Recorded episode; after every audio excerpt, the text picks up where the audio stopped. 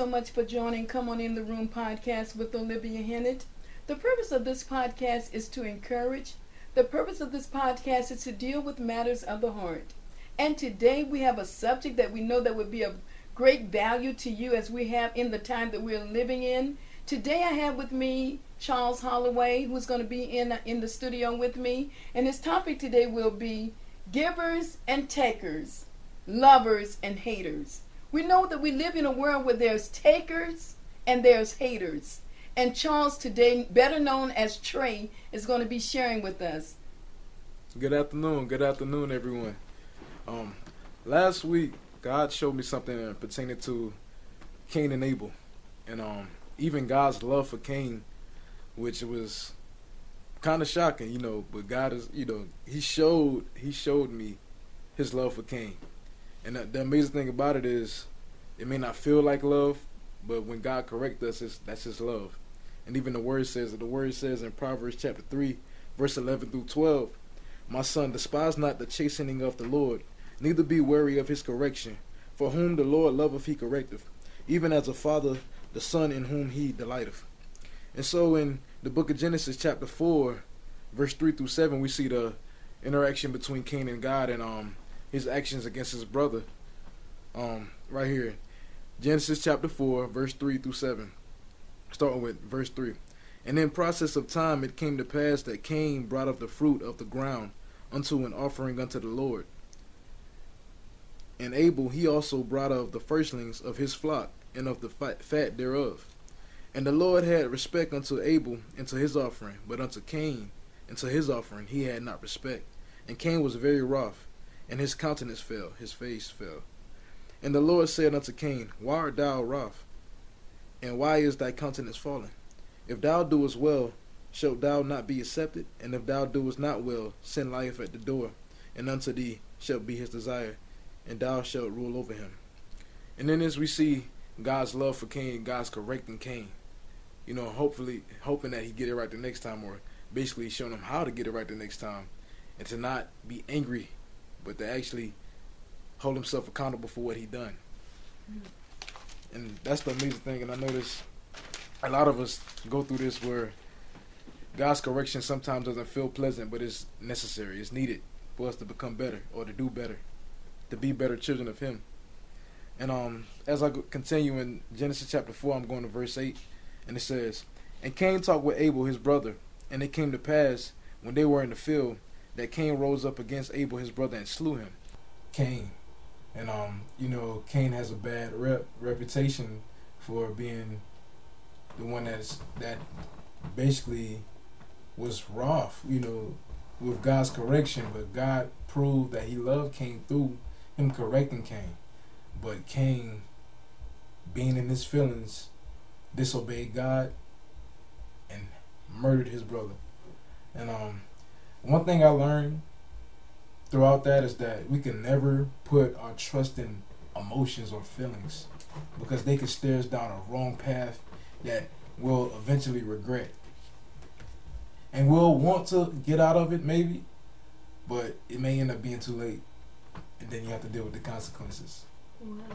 And um that's just something that God has showed me through experience and through this scripture. Um, that you can never trust your feelings. Your feelings is not the way to go because feelings are a part of flesh. You're supposed to be led by the Spirit, producing good fruit, and not led by the flesh, producing works of flesh. Amen. So that's a blessing that I've, I've got out of that. Um, and just Cain hating his brother and how Jesus teaches us in Matthew that if you hate your brother, then that's a sin. That you're in danger of hellfire. And how John backs that in the book of First John, saying if you hate your brother, you're a murderer. And so these things are proven in the first book, Genesis, where Cain was angry and he mm-hmm. had hate in his heart towards his brother and jealousy towards his brother because God accepted his offering, but he didn't accept Cain's offering. And so Cain was wroth and he murdered his brother. And um, the the name of this I, I like to name it is um lovers and haters, givers and takers.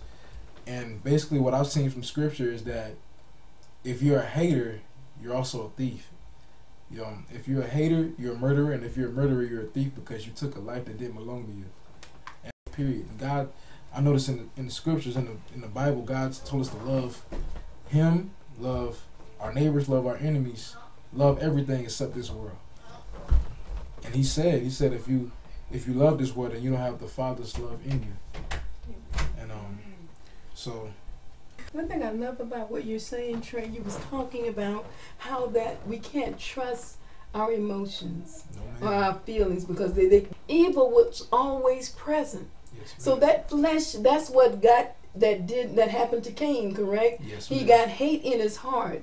It was something going on in him that, that was going on in his flesh. He was warring against hate. He probably wanted to love his brother, Yes, but because of that that heart not being filled with hate. Yes, That's why even when Jesus taught, he would talk about, you know, you can't put new wine in old bottles. Yes. And everything was about making sure that you clean the inside Yes, and not the outside. You know, he, he was saying it's no, it's not no, any good. So that's what happened with Cain. He he was bringing forth an offering, Mm, but was the offering from the heart. mm. Yes, So I thought that was just very interesting. I love your title. You know, um, what you're saying about you got givers and you got takers. Yes, ma'am. So which are you? I don't know who's listening in, but we have so many people that are takers. They're not givers Yes, because number one, the flesh. They have not been born again. mm, mm. If you're born again, God is love. Yes, ma'am. And then that love is in our heart. And then we begin to do the right thing, love the right way. Yes. And it's just amazing how God can change that heart. yes, ma'am. He said, I give you a new heart. yes, ma'am. Uh, that's so that's so awesome, and I see that as a as a young man, uh, Jesus wants to save the young and the old. Yes, ma'am. And it's so much, you know, the good thing about it is someone may never hear me say God can change you. But, it, but see, for me, I got saved at an early age. Yeah, But you are 22, yes, ma'am. 22, and you gave your life to Christ. Can you tell us a little bit about that, that experience? Three years ago, um, for people that don't know, um, when I was in high school, I, I dealt with a lot of issues. I mean, I grew up with a lot of issues. I grew up with depression, not even being aware that I was depressed. I grew up in church, but I didn't know God. It's Mhm. um, I knew the culture of church. I didn't know the relationship of God. Oh, wow, that's good. That's good. You know, I was used to the, you know, going to church on Sunday and then the rest of the days of the week being the days where you do whatever you want to do. Mm, Not having that actual relationship, but actually seeing hypocrisy. wow. Um, so, and that's another thing too. Like, um, we actually have to be, or or I'll say, those that are in the church have to be genuine about their faith, and Mhm. that'll that'll speak volume to those that maybe don't believe, or those that maybe came to visit the church and say, okay, they're genuine. Mhm. Maybe this thing is real. Maybe Right, right. it's a reason, or you know, not just thinking, you know, that I can, you know, just do whatever I want to do. And then Sunday, I just give give that one day to God, and then it's Mm. back to what I've been doing. Right. So that's um, is be leading by example, letting your light shine before men, that they may see your good works and glorify your Father in heaven. Amen. That But- speaks volume. You know, that's what our pastor talked about on Sunday. Oh yeah, You remember the I shared it. light? I shared it. yes, that light. He said you you can't do you can't you have to you have to turn the light on. Yes. So yes, how do you turn the light on by reading the word? Yes, ma'am. By walking the word, Yes, so we turn the light on, and and like you were saying, um, how that some people have go. You knew the culture of church, yes, ma'am. so you knew what you were supposed to do. Yes, ma'am. You you did it. You went to church, but at, at some point you just was only doing it as um as tradition. yes, ma'am. do what you were taught to do. Taught to go to church. You're taught to, but you experienced something that made you understand that it was what moved you from culture to experience. At you know, while I was in high school, it's like me and my mother, we got into a huge argument where I told my mother, I said this, and it, it's pertaining to the culture thing. I told my mother, I said, Mama, I'm a Christian because you're a Christian. Mm-hmm. This is what I grew up as. That's why you know the same way. If if I if you were a Muslim, I would have been a Muslim. And I basically my argument and my belief, which was a, a ignorant belief in high school, you know, thinking I know everything. you know, I'm just a kid. You know, is that everybody in the world believed in the same God, but in a different way, based off culture. That's what I thought. Mm-hmm. And when I picked up the book and read Matthew all the way through, I realized I was so wrong. Wow. I was so wrong, Yes. and I had to admit that. Yeah. And it changed me. And it was funny to me because I was like, wow, I ran this whole circle in my mind just mm-hmm. to get back to square one where where I had the answer right there for me the whole time, but I never just seeked it. Wow. You know what I love? Is, is, it sounds like your mother has played an important part in your relationship with Christ. Now, Amen. to have someone to live an example before you, how did that affect your your that experience? Because even though you said you had your mother walking upright before you, but then you were still kind of living the cultural life. Yes. So you didn't make that commitment. So what part did she play in uh, making you to get that commitment with the My Lord? mother, she, she, she played the mother role the way the mother should be. When the when the word power says, um, "Don't forsake the teachings of your mother," hmm that is what I did. I, Mm. I forsake the teachings of my mother. My mother would always pray for me, warn me ahead of time. It's been times where I'm like, "Why my mother know everything that I do?" you know, and I'm just like, it, it, to be honest, it was it was aggravating. It was Mhm. very aggravating. To like, I'm like, okay, I know God is real because God is using her to warn me. hmm And even it all, even inside of me, has always been something that before I did something to tell me, all right, don't do that. hmm And then I do it, and then I suffer the consequences. I'm like, oh man, I asked for that. hmm And you know, it just like I knew God was real. I didn't know. No, I didn't know whether it was Him in the Bible or Him in. You know, I was just trying to figure it out myself Oh, and not. yes, yes. And so, um, I was like, I knew He was real. I knew He was calling me, but I just wanted to have my fun. And I'm like, okay, in my ignorant mind, I'm thinking, I'm like, when I get 40 or 50, then I'll I'll serve God. And I'm like, wow. Now that I, I see it now, I'm like, wow, what a a disservice to myself. Like I'm really, like it's really a disservice because you're really missing out on 20, 30 years of greatness, of amazing relationship. Wow. And thank you. As you said, you, your father was not always in your life. How did that affect you? It affected me very, like even in the faith, it affected me very hard because hmm I found myself working, doing more works than faith to try to get the Father's attention when He already sees me and knows me. I'm doing like I'm like, okay, God, I'm doing this, I'm doing that for you. You know, just like how I did with my earthly father, like Mhm. always trying to make excuses for hmm my earthly father and just do whatever I can to get his attention. You know, Mhm. and so I, I, it took me a while to realize it, but that transferred over to the faith where I tried to do whatever I could to oppress my father. When I when I just you can never within yourself oppress the father. It's it's all about faith and not works. Amen. And um, amen. the amen. faith produces the good works. It's That's not right. because if it was about works, then we would still be under the law. Amen. So Um, true, true, So true. yeah, it's just a matter of being poor in spirit, submitting yourself, and being humble, and realizing that you need Jesus and to be led by the Spirit, the Holy Spirit. And that's the only way you're gonna prosper. And that's what that's what transformed you from a taker to a giver. Yes, ma'am. Is- When I- Go ahead. when I um read Matthew for the first time, and um even make the um the story more clear, it's been at that moment is I'm 19. I'm looking around at my peers and I'm like, okay, we're all doing the same thing and it's getting us nowhere. Mhm. Um, it's no like the results are not beautiful, and um, and I'm depressed. I haven't cried in two years, and so I sat down and read the book of Matthew all the way through for the first time. And it's like I couldn't stop reading. Wow. I couldn't stop reading it. I'm like, wow, this is wow. And it's like I read the Bible and for the first time and actually understood it. I read the Bible before, but it just I couldn't understand what it was saying. Right. And so I just read it for the first time and understood what it was saying. And I was like, wow. And when I got to the crucifixion in the book of Matthew, it's just like, I haven't cried in two years. Mm. Started crying like a baby. Wow. Started crying. Like it's just like I just, something in me just broke. It just broke. And I was Mm. just like, wow. Yeah. You did that for me. Wow. And it's like, I heard the story. But it's just like, when I read it, it's just like it hit my heart so heavy. because you experienced the work of the cross. right there in those tears, you were experiencing the very work of the cross. He said he's nigh unto those who have a broken heart and a contrite spirit. He says in his word that he came to carry our griefs and our sorrows. So you actually felt the the work of the cross in that day when you was crying out. Just as Jesus cried out to do the work of his father. You experience the work of the Father in your life, and that's what transformed you today. If we just have you in in the studio today, and I know, of course, this is our my first podcast, but mm-hmm. I wanted to start it out with someone that was young that can have a voice for our youth yes. to let them to know that there is a God that you can serve God in your youth.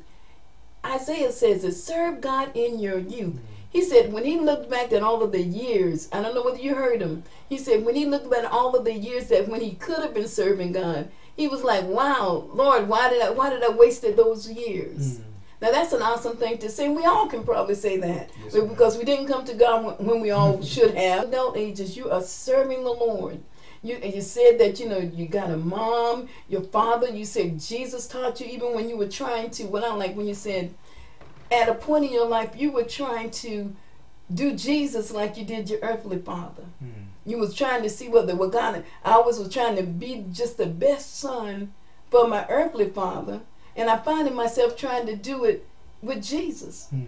But then something happened where you know that you didn't have to do all that work. Yes, ma'am. All you was had to do was just let God make you and mold you into His image. Yes, That's all. And when we release and relinquish ourselves to the working of the Holy Spirit, mm. that's when He changes. You fall more in love with Him. Mm. You begin to understand what that gift is all about the gift of the Holy Spirit, the gift of salvation. Yes, yes at first it's just a commitment. You found out, okay, I made a commitment today that I walk with Christ. Yes, but the every day that you walk with Him, it becomes a relationship. Yes, and it doesn't become a struggle. Mm. So if you're seeking to serve the Lord today and you're listening in, don't let it be a struggle. Trey is here to remind you it does not have to be a struggle, correct? It doesn't have to be. It just with this, it's like a relationship. Like how you said, it's a relationship. It's not about you fighting the enemy on your own, but it's actually about you building your relationship with Christ. And the more you do that, the more stronger you you get, so you can resist the enemy and resist the devil, and he'll flee.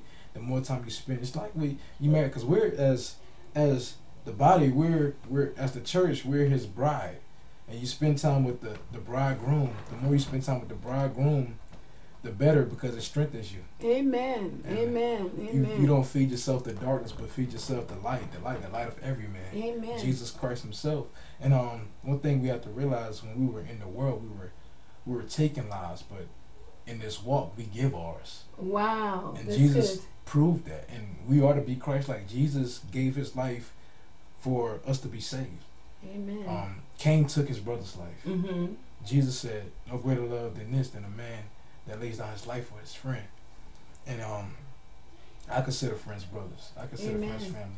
And this um, I like to call fellow Christians blood family, like blood brothers, yes, blood sisters, Amen. because we Amen. are family through the blood of Jesus. Amen. Family, family through the blood of Jesus, and we're connected, and we build each other up. Yes. I don't know whether you listening closely, but our thought tonight that Trey has brought us was we can be givers or takers. Yes, ma'am. He talked about the condition of our heart. He talked about how Cain had an evil intention against his brother, and he killed his brother. Trey also talked about how that in himself that God changed his life, turned him around, made about face of repentance. There was a time that he repented before the Lord and he gave, he has given his life to Christ and now he is telling young people to be saved, to get saved. Walk with the Lord, give God a chance. Mm. That's what we're saying today. If you're young and listening in, give God a chance today. But I am asking you, do you want to give a be a giver or a taker? Do you want to give your life to Christ so you can give and serve others? Do you want to have an experience above in Christ? We're living in a pandemic, but guess what? Jesus is good through it all.